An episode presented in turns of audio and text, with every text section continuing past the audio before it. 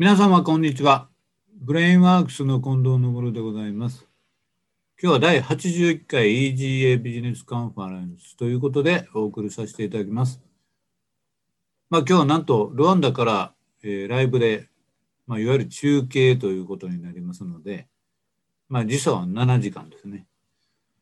まあ、こういう時代が来ましたし、まあ、コロナ禍で特に、まあ、なかなか海外には行けないですが、一方で、まあ、オンラインでいかように、いかようにでもですね、まあ、コミュニケーションしたり、情報交換したり、まあ、様々工夫することによってですね、まあ、海外に行かなくてもできる海外ビジネスというのをですね、まあ、見つけることができますし、いろんな工夫で、まあ、新しいビジネスのやり方がね、いろいろ生まれてくるのではないかという期待感を持ってます。まあ、その中でも私たちもですね、まあ、お手本となるように、えーいろんなことにトライしたいというふうに思っています。まあ、今日はですね、まあ、ルワンダ編ということで、まあ、ルワンダに関係する方々からいろんな面白いお話をですね、聞かせていただきますが、まあ、ブレンワークスとしてはですね、まあ、ルワンダを起点に考えるアフリカビジネスということでお話をしていきたいと思います。まあ、ルワンダと言ってもですね、まあ、ご存知ない方もたくさんいらっしゃると思うんですが、まあ、私たちはまあ縁があってルワンダから、まあ、いわゆる事業活動を始めたわけですね。まあ、そういうところから見えるアフリカということも、えーこれからですね、私たちはもっともっと日本の経営者の皆様に情報を発信していこうと考えてますので、まあ、そういう意味では、えーまあ、楽しみにしていただくと同時に、まあ、そういうことをきっかけにですね、何か一つでも、えアフリカに関する事業活動がですね、始まればと思っております。で、まあ、な先ほども言いましたけど、その、行かなければ始めれないということも、まあ、もちろん一理あるんですが、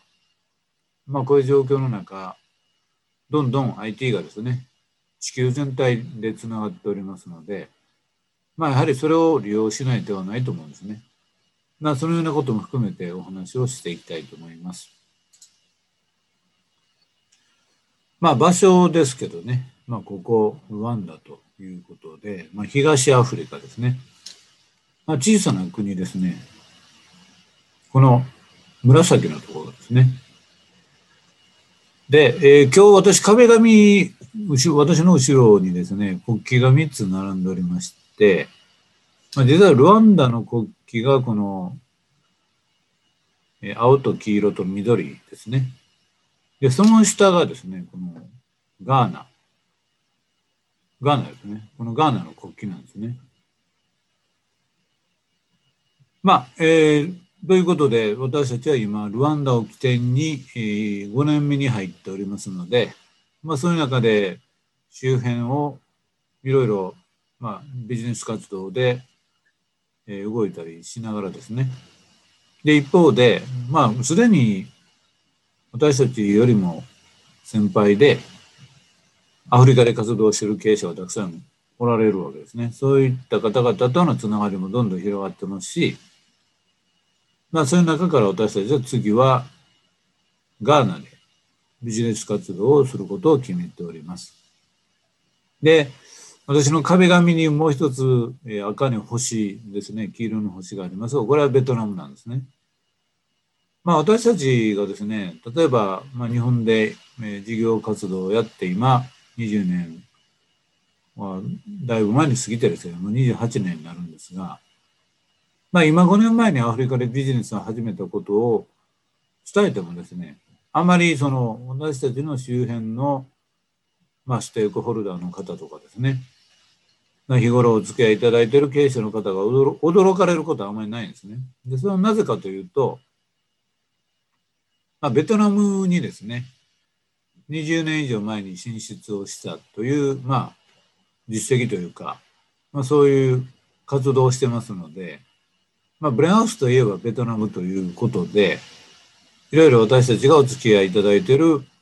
お客様と経営者の方々には、まあ、ご認識いただいているわけですね。で、まあそこで時間軸で考えていくとですね、今から20年以上前のベトナムというのはですね、まあ簡単に言うと、今アフリカで何かするということ以上に不思議な世界だったわけですね。まあまだまだですね、日本というのは高度経済成長期が終わってバブルが崩壊したといえども、まあ1990年代ですよね。まあ、ベトナムで何かするっていうことのまあ、そういう可能性をですね、求めて活動してる人はあまりいなかったですね。で、まあ、ご縁があって私たちはベトナムに出て行って、まあ、当然、えー、まあ、先駆者として行ったというよりも、まあ、たまたま縁があって行ってですね、何も知らなかったので、まあ、いろんなことをやってみて、かなり多くの失敗をしたわけですね。まあ、もっとね、こう、ガイドになるようにアドバイスいただける方がいらっしゃればやり方も変わったかもしれませんが、まあ自分たちが大体やったことが最初のことが多かったので、まあ合弁会社作るっていうこともそうなんですけど、まあいろんな学校を作ったりですね、まあ初めてのことにおける、まあ、労力とかね、ですね、まあ、失敗っていうのは数多くありましてですね、まあそういう経験がある前提でアフリカに5年前に出ていったので、まあ簡単に言うと共通事項があるということですよね。それは裏を返せば、まあ日本だけがちょっと、ちょっと特殊な国だっていうふうに見ていけばですね、東南アジアもアフリカも共通事項がたくさんあるんですね。まあそんなことがありましたので、5年前にルワンダで会社を始めたということですね。これが東アフリカを拡大したらこういうふうになりましてですね。ウガンダ、ルワンダ、ケニアですね。ここにエチオピアがあるんですけど、私大体この辺り全部行ってみてですね。まあ、アフリカまだ他知ってるわけじゃないですけど、人の話で聞いたり、こう映像で見たり、写真で見たりしてる中で、やっぱりルワンダは、えー、ちょっと変わった国ですよね。まあ、どう変わってるかっていうのをまたお話をしたいんですが、まあ、実は私がほぼ5年前に初めてアフリカに行ったのはこのウガンダなんですね。で、ウガンダから見るアフリカっていうのはなんとなくちょっと、まあ、アフリカっぽいんだと思いますね。今にしてみればね。で、隣の国にご縁ができてウガンダに行きました。まあなぜ行ったかというと、渡辺晋平さんという人はですね、今退職して大学に通ってますが、まあ私たちの会社に入って何年間した時にですね、まあ、アフリカに行きたいというような話があって、まあ、私たちはですね、ベトナムでは授業活動をしていましたが、まあ、まだアフリカは早いだろうというふうには思ってたんですよね。まあ、ですけど、渡辺さんがとにかくアフリカに行きたいということで、で、本人がですね、JICA の海外、まあ、いわゆる海外青年協力隊ですね。中小企業との連携枠っていうのがあって、まあ、出向の形で行けるという制度を、まあ、見つけてきてですね。まあ、じゃあそれでいきましょうということで、えー、その渡辺さんが、まあ、今から7年前にこのウガンダに行ったわけですね。あごめんなさい、6年前です。で、そこで活動を始めるわけです。で、私はですね、彼が1年目ぐらいの時に、えー、このウガンダに、まあ、行ってみようと、いろんな目的を持ってね、ウガンダに行ったのが、これは最初の、カンパラの空港におる、エンデベ空港ですね。ウガンダの国際空港のエンデベ空港に降り立って、そこから、まあ、車で1時間半ぐらいだったと思いますが、幹線道路を通って見えてきたのがこれがカンパラの街ですね。で、この時ね、一番思ったことがですね、まあこういう、まあ幹線道路の、まあ、周辺というか、まあたくさん工事をしてるんですね、道路工事をね。で、こういう看板があるんですね。これね。CCC。これはなんか中国の、まあ、いわゆる、日本で言ったらゼネコンですよね。まあ、前田道路とかこんな感じです。すごい噂に聞いてましたが、やっぱり中国がいろいろね、こういう交通インフラとかを作ってるなというふうに感じましたね。で、大体私、新興国行ったら、まあ、そこで和食が恋しいわけじゃなくて、誰がどういうふうな形で和食をやってるかっていうのをこういうふうに、まあ、視察をしてですね、食べてみて、まあ、内陸でこう、ね、ちゃんとこういう寿司があって、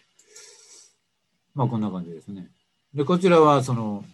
渡辺さんが赴任してた先ほどの首都のカンパラからもっと車でまた1時間ぐらいいたところの、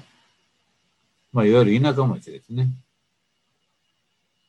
まあ、こんな感じで生活する、そのまんまの風景がありましてですね。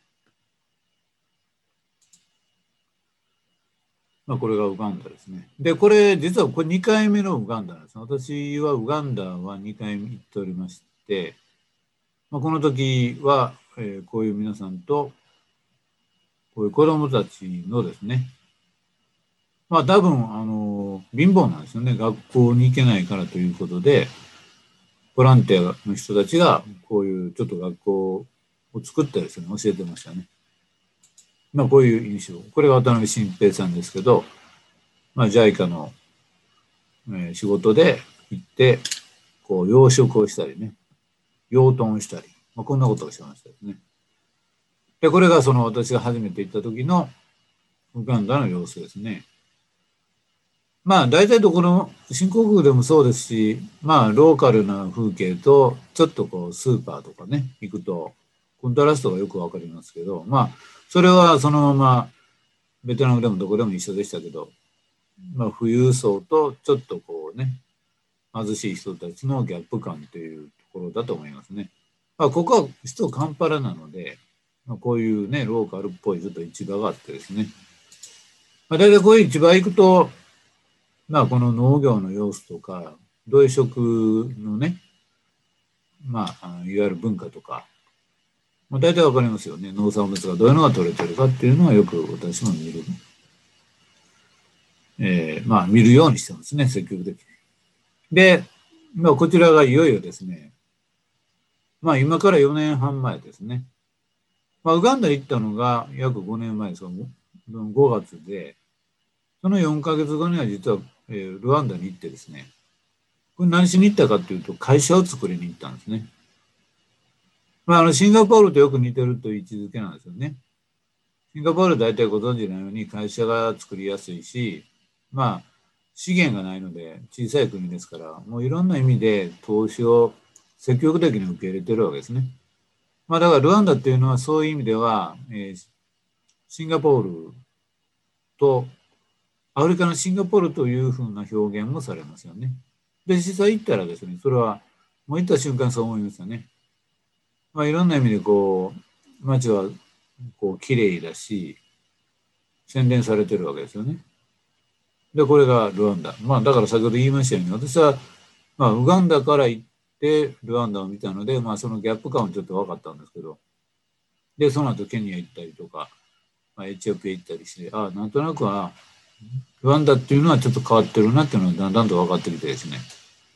でもちろんそのアフリカ全部回ればもっともっと違う印象なんでしょうけど、まあ、アフリカ長い人たちもルワンダ来ると、ちょっと別の国っていう感じですよね。それだけ、まあ、洗練されてるっていうところだと思います。まあ、これはあの、ルワンダ小さい国で、まあ、四国の面積ぐらいなんですよね。で、1300万人ぐらいという、まあ、こういう規模感ですけど、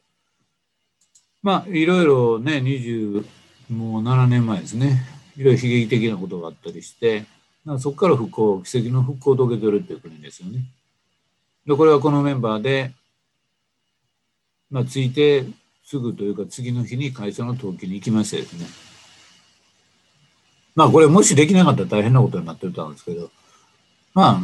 事前にはもう15分ぐらいで終わると言われてましたけどね。まあ、いろんななんとなく書類の不備とかあって、2時間ぐらいかかったですかね。まあ、だんだんとこの5時というか抵抗が近づいてきて、この次の日回しされたら大変だなと思ってたんですけど、なんかベトナムでしたらね、そういうことよくあるんですよ。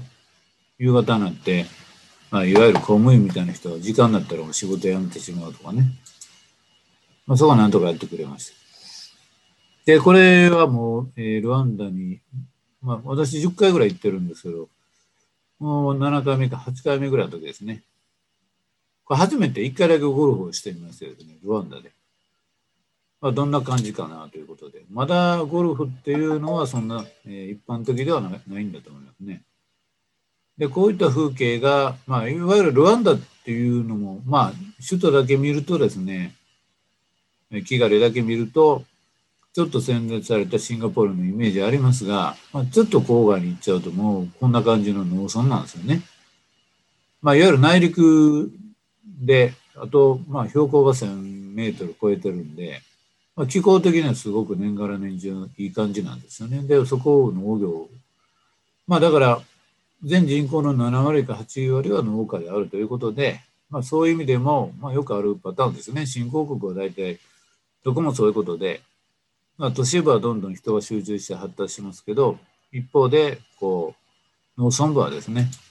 置いていかれてしまうという感じですね。まあ、これもあの、今からだったらもう2年前ですね。コロナが1年ありましたので、2年前に行った時の、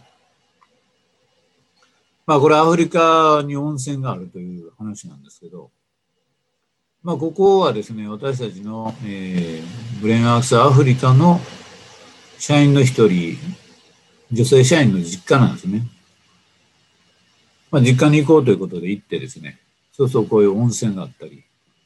まあ、なかなかね、面白い状況でございましたけど。で、もう、まあ、ちょうどこれが去年の3月の7日に撮った写真なので、約1年前ですね、そろそろね。まあ、あの、彼らとは、あれからまだ直接会ってませんけども、毎月オンラインで仕事の会議をしたり、いろいろコミュニケーションを取りながらですね、まあもちろん、えー、日本もコロナで苦労はありますけど、ルワンダの人たちもいろいろ苦労しながらですね、まあ在宅も試しながら、私たちはもういろいろ準備を、次の展開に向けて準備を始めています。まあこんな感じで食事をしたのがもうあれから1年ですね。で、これ実は私の後ろにちょっと見えてます壁紙で、この旗自体はここで買ったんですね。このお兄さんから買ったんですね。これはもう1年前です。で、まあもちろんこういう旗は日本でも買えますけど、アマゾンでちょっとやればね。まあだけどこのお兄さんから買ったということに価値があると私は思ってましてですね。大体そのアフリカに限らず、その国に行ったらその現地で売ってる人から買うんですね。もちろん高いのは分かってるんですよね。まあ、ぼったくられるかというと、そうもなく、私からぼったくる人はあんまりいないと思うんですけど、まあ、割高です、こういう方々から買うと。で、この時ですね、まあ、印象深かったのが、まあ、先ほど中国の話しましたけど、なんかこう、私も英語よく喋らないんで、なんか盛り上がってて写真撮ってたら、なんかね、チャイニーズ万歳、万歳とは言わないですね。チャイニーズなんとかって言ったんですよ。あ、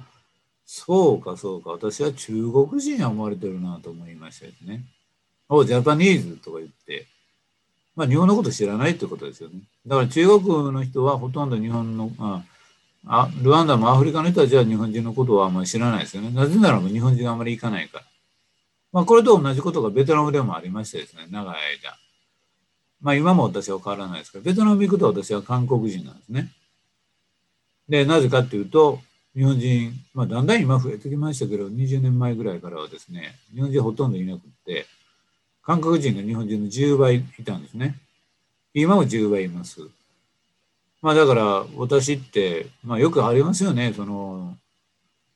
自分たちで言えば日本人と韓国人と中国人区別つきますけど、まあ、やっぱアフリカの人から見たら分かんないんだろうなという、こういう実感ですね。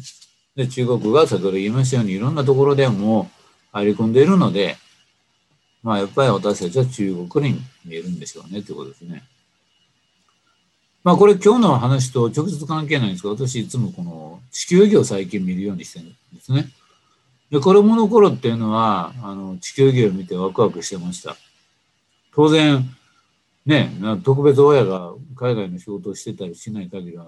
小さい時にこんな海外行くことってほとんどないし、ましてアフリカに行くこともないと思うんですけど、まあやっぱりこういう大人になって仕事でアフリカ行ってみるとですね、やっぱり地球儀っていうことを置いときたいなと。だからそれだけ日本から見たらまあ一番遠いところって多分ブラジルあたりだと思うんですけど、まあそれの次ぐらいにこのアフリカ行くのは大変ですよね。まあ実際にルワンダ行くのでも最短で行っても24時間ですよね。で、もっと他の国に行こう思ったらもっと遠いですから、まあ、この苦労というかですね、まあ、24時間以上かけていく苦労っていうのを実感しつつ、だからこそそのオンラインでできるありがたみっていうのはね、すごいわかるわけですね。だからよくこのコロナ禍になってオンラインを使う流れで、いややっぱり直接会わないといけないよねっていうのは私はもちろんそういう意見ですし、私もアナログアナログ派なんですけど、でもいくらアナログと言ってもですね、アフリカに毎月行くと体力的も大変だし、お金もかかるしっていうことをよく考えると、まあ、地球は狭いようでやっぱり広いわけですから、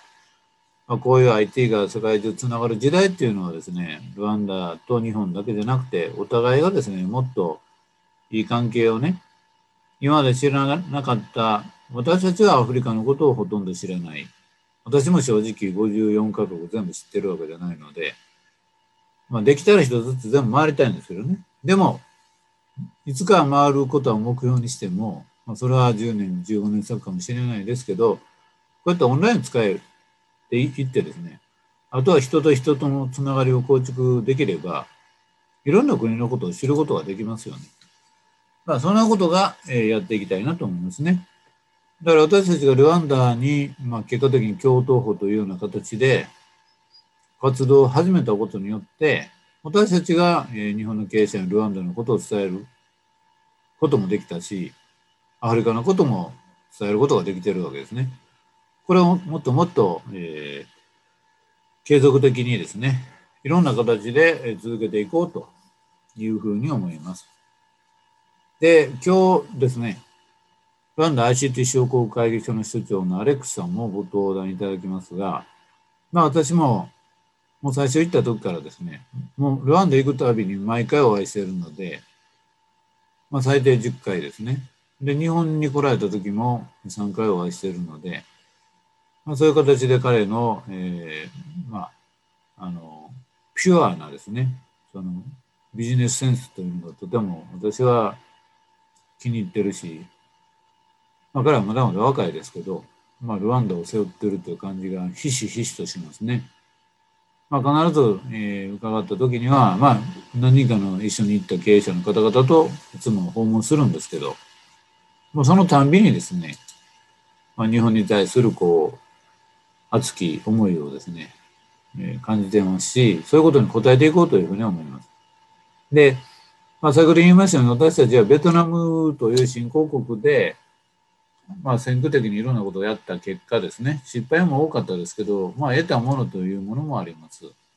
それはまあビジネスのやり方というか、大事なものは何かということですよね。で、やはり私たちは人材育成ということが、まあ、何よりも大事だというふうに考えてますので、まあ、えー、このオンラインを使ってですね、IT に限らず、建築とかエンジニアとか、いろんなですね、人材育成ができるようなカリキュラムを今、今までの東南アジアで培ってきた教育カリキュラムをですね、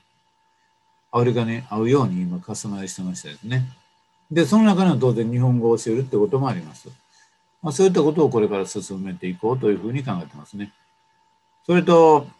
まあ、この ICT のところ、IT という言い方も、まあ、日本的な ICT ですけども、この ICT、IT、の部分はですね、新興国アフリカといえども、世界中共通して使える状態にありますので、まあ、その中から新興国独特のですね、オリジナルなイノベーションをどんどん生み出していこうというふうに考えています。で、そのイノベーションを生み出すときに、まあ、IT 産業とよく言われますけど、まあ、IT 産業っていうのは、一般的な私たちが衣食住、こういう生活を営むに際しての重要な基幹産業があってこそ IT っていうのは、まあ、意味がある場合が多いので、そういう意味ではですね、まあ、ルワンダの今の現状というのは、先ほど言いました第一次産業ですね、特に農業中心の第一次産業と、あとはやっぱり若い人たちがだんだんとこう豊かになってくる中の、第2回での住宅ですね。まあ、アフォーダブル住宅を供給しないといけないって話はよく聞いてますし、まあ、そういったところに対して何か日本としてですね、貢献できるところがあるんではないかといういうふうに思いますね。あと、まあ、千の丘と言われてこうね、アップダウンがすごいあるところで、まあ、こういうところでね、マラソンでもしたらすごい面白そうですけど、まあ、移動という意味ではちょっと大変ですよね。でこの中でやっぱり事故も起こってしまうと思いますので、私たちは日本で、この交通安全に関する教育をですね、まあ、警察に対してと、あと民間企業に対して提供してきたので、まあ、こういったこともですね、しっかり、ま、何かお役に立ちしたいなと思ってますね。まあ、あと今進めようとしているのが、まあ、マイスですね。いわゆるビジネスの視察を伴っての交流などを仕掛けていこうということで、まあ、いろいろ今計画をしています。で、この TICAT っていう、まあ、アフリカ開発会議を日本が主催をしてきたわけですけど、まあ、これはもうすでにコロナがあったんで、まあ、1年飛んじゃってますけど、2年前、もう1年半前ですね。8月に横浜でありました。次はまたアフリカで行われて、えー、あれから6年に1回ですから、2020 2024年ですかね、次また行われるということになります。で私たちは ICT 商工会議所さんとですね、こういうふうに東アフリカセキュリティコンソーシアムっていうのをですね、今、進めつつあってですね、まあ、私たちも積極的に、え、アフリカに貢献に向けて、え、先ほどお話しましたルワンダ、次はガーナですね。こういうところと東南アジア、あとシリコンバレーにも拠点があるので、こういったことをつなげていこうというふうに考えています。まあ、これもご縁があって2年前ですね、神戸情報学院大学の福岡、えー、副学長とのご縁で、まあ、こういう会合にも出ましてですね、で、まあ、鏡大統領にも、まあ、プレゼンをね、させていただいて、まあ、ベトナムの20年の経験をぜひ生かしてくれというふうに熱きメッセージもいただきました。まあ、ということで、まあ、今日は EJ ビジネスカンファレンスですが、まあ、3月20日ですね、まあ、オンラインでの視察ということで、アフリカビジネス視察ツアー第1弾を企画しております。もうすでにあのブレインエアラインも出来上がってましてですね、まあ、単なるそのバーチャルのツアーじゃなくて、私たちは今日のような形で現地とつなぎながらですね、いろんなことを、まあ、現地に会社があるブレインワークスだからできる、こういったオンラインチャーター便をですね、